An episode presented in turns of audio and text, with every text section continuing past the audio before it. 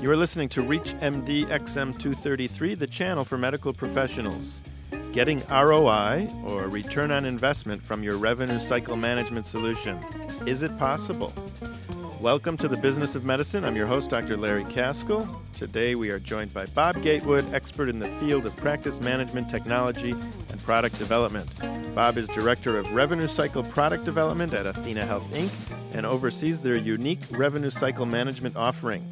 Athena Health is the nation's largest provider of on demand revenue cycle management solutions to medical practices, managing over 2.3 billion in physician revenues a year for 10,000 medical providers around the nation.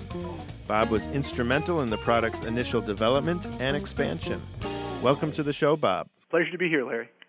Bob, what kind of advice would you give a doctor that's having some rough times in terms of managing his or her revenue? First of all, to step back and understand where the troubles are coming from. So, gather up all of the available data that you have. So, whatever solution you have, whether it's an outsourced service or it's a it's a piece of software, run as many reports and, and familiarize yourself with how the numbers interact and figure out what numbers are wrong, and then dive in another layer and figure out what contributes to that number kind of hard for a doctor to do. We don't have the training. You know, it's hard for a doctor to do. Uh, you know, and that's why we've built uh, a system, a, a service that tries to make that transparent for the physician and his staff. So we provide a whole lot, a tremendous amount of data to our customers about how their operation is working, and we try to pinpoint all of the many, many different variables that contribute. So, how well are they verifying eligibility before a patient comes in? Do they have a lot of patient not eligible denials, for instance? Are they getting a lot of medical necessity denials, for instance? If that's the case, then maybe what they need to do is change their process so that they're including documentation along with that. Or maybe they need to stop performing that service for patients that have that insurer because that insurer is always going to deny those. It's not medically necessary. Yeah, I don't see the average physician having the time or energy to even look they're flying blind. I mean, most right. physicians most physicians manage by one number, which is how big was my paycheck last month, right? And how did it compare to the month before, and how did it compare to the year before?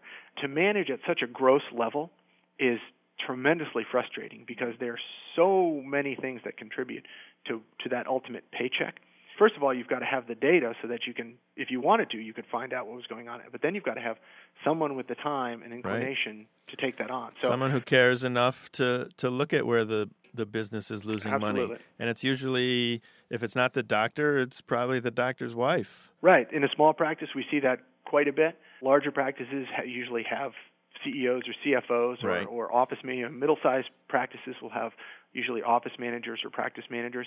The point is, and that really the the thing I would stress to your listeners more than anything is that somebody in that practice has to be responsible for the financials. All right, so let's let's say we define that person and they're going to be in charge of the financials of the practice. What is the first step they should do to understand where the revenue even comes from and where it's being lost? I would look at a couple of things right off the bat. I would look at a report called the AR Aging Report.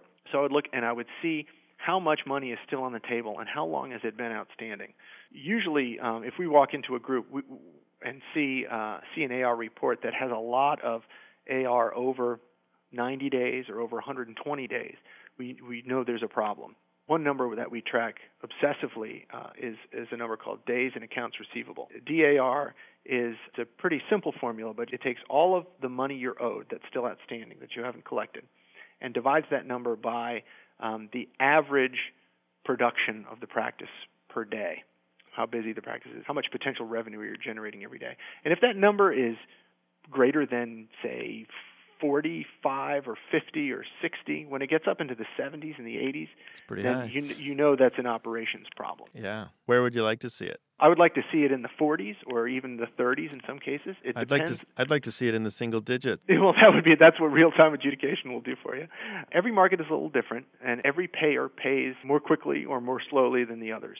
So your payer mix really determines what your minimum possible days in accounts receivable is going to be. And the lowest I've ever seen is the state of Rhode Island, and we can get DAR down into the teens in Rhode Island. How do you? What's so unique about Rhode Island? There are three payers, and they're all pretty good. Who are they? And it's a small state. Neighborhood health plans, Blue Cross, Rhode Island, and Tufts. And that's it. Yeah. Wow. Yeah. Are they looking for more physicians in Rhode Island? yeah, if you want to move to Rhode Island, um, I, I will only see patients from Rhode Island, even though I live in Texas. Um, so, on the other end of the spectrum is if you've built a practice that sees mostly Medicaid patients, then you need to be ready for slower payment because the, the state Medicaids are, are usually um, at the bottom of the list in terms of the speed, the turnaround times. Who uh, who's Speedy Gonzalez when it comes to paying the doc? Who's the fastest? Yeah. Um, Humana is pretty good. We've got a site called AthenaPayerView.com, and we, we actually rank the different payers by several dimensions, and one of them is the speed of payment. Humana is pretty good. Cigna, United are up there. Medicare's Medicare's really quite good. You are listening to Reach MD XM233, the channel for medical professionals. I'm your host, Dr. Larry Kaskel, and I am with Bob Gatewood, expert in the field of practice management. And we're trying to figure out who's the best payer and how we can get paid the fastest. Um, Bob, can you can you elaborate on the term return on investment? Sure. So, um, return on investment uh, as a as a concept is is pretty straightforward. It, it means, am I getting value for what I paid? So, the way that we look at ROI or return on investment in the space that we're in is um, we look at our cost and we don't charge a license fee, we don't charge maintenance fees, um, we don't charge any hardware fees. We charge a of collections. So that incentivizes us to aggressively go after our clients' money. And we don't get paid until they get paid. Um, and that makes the conversation pretty easy in a lot of cases because they know that we're in this together with them. So we look at the cost and we look at you know what are they getting for it? Can they reduce staff? Do they not need as much staff as they did before, or can they have that staff do something else? For instance, um, in, in a lot of in small practices, we often see pretty severe underinvestment in staff. They're just not doing some things that need to be done uh, in order to get the physician paid. So we'll see high days in AR, we'll see underinvestment in staff, and the physician's paycheck is smaller than it could be if he just would invest a little more in the staff. On, on the large practice side, we often see large billing staff, central billing offices. We see a lot of administrative folks. Some of those people can be reassigned to the front desk. We often move people from the back office up to the front desk because we we think the front desk is so important. So we look at our costs, their reduced costs, and then uh, what they're going to be able to do with our system as far as new sources of revenue. Obviously, return on investment, you usually think of monetary gain, but there's other returns you can get, uh, such as running a nice, smooth, streamlined practice and having no headaches. Right. And everybody's goals are different. So some practices are happy with the status quo and they want to swim upstream with the minimal amount of effort required, and that's great. And our revenue cycle solution helps them do that. Others are really dynamic and aggressive and entrepreneurial and want to grow their practice and take over their market. Um, and we can help them do that too. But it's important to understand, to think of ROI in terms of your own financial goals. Right. So my financial goals are to maintain my current income and not have it uh, cut away every year by every new thing that comes down the pipeline from the government. So ROI means lots of things to different people. And practices need to understand that even standing still requires effort. So all these forces of CDH and, and NPI and all this industry complexity, reimbursements are not going up in most cases, they're going down. So to do nothing means that you're allowing your paycheck to shrink. So how is Athena's ROI system special or different than everybody else's? Ours is different and appealing to physicians because we don't require an upfront investment. So you don't have to buy licenses, you don't have to buy servers.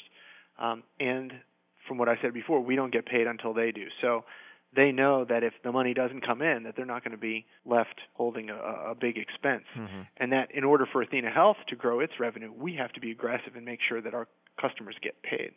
Um, so we spend a lot of time, and a lot of what my job is to think about projects that we could do that will help make doctors more money. So that the examples of uh, our support for the PQR, the Medicare Pay for Performance program, um, we're always looking at new new ways to increase revenue. So, are you seeing the market responding to the need to present a uh, tangible ROI when it comes to IT like revenue cycle management solutions? Yeah, absolutely. We get asked to present ROIs in most of our talks with, with prospective customers. Um, and we like to do it because it quantifies our value. So it, it engages the customer in a conversation about where they expect to see operational and financial improvements. We get to tell them at a greater level of detail how we support those activities. And it also helps us understand what their goals are because we have such a close relationship with them going forward. It's important for us to know what they're trying to do. So, how do you know that your your clients are actually using the system appropriately? Um, such as, you know, is there a way you can see what they're doing day to day and they can see what they're doing day to day? Oh, yeah. We see minute to minute, as a matter of fact. And it's both ways. So they see what we're doing minute to minute, and we see what they're doing minute to minute. And our team of account managers and support staff are watching key metrics at our clients. So we know what the days in accounts receivable for every single one of our clients is. And we know how much cash they collected yesterday and the day before and the day before that. We know how much they're charging. We know we get a we we get a report every day that tells us when physicians go on vacation. Uh, it's the intent of the report is not that, but we see it because charges go down. And we call them and we go, "Hey, what's going on?" And they say, "Oh, you know, Dr. Jones went on vacation this this month." Like, "Okay, just checking because we saw the charges fall off a cliff."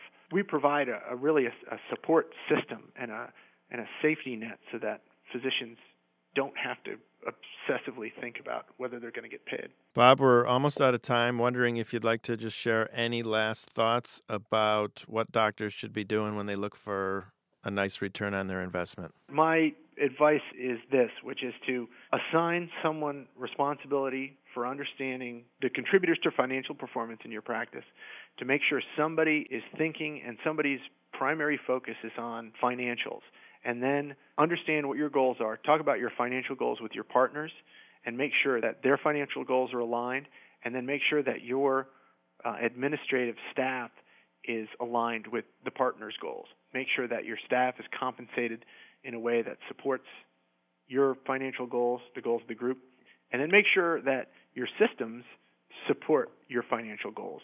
So, is your infrastructure working in your benefit and have you invested in your infrastructure appropriately so just as like we tell our patients be proactive in your health and let's deal with things on a preventative nature instead of reacting later when when you know what hits the fan. Um, you are listening to ReachMD XM233, the channel for medical professionals. I'm your host, Dr. Larry Kaskel, and I was talking today with Bob Gatewood, expert in the field of practice management and director of revenue cycle product development at Athena Health. You've been listening to the Business of Medicine on ReachMD XM233, the channel for medical professionals. For comments and questions, send your email to xm at reachmd.com. Thank you for listening.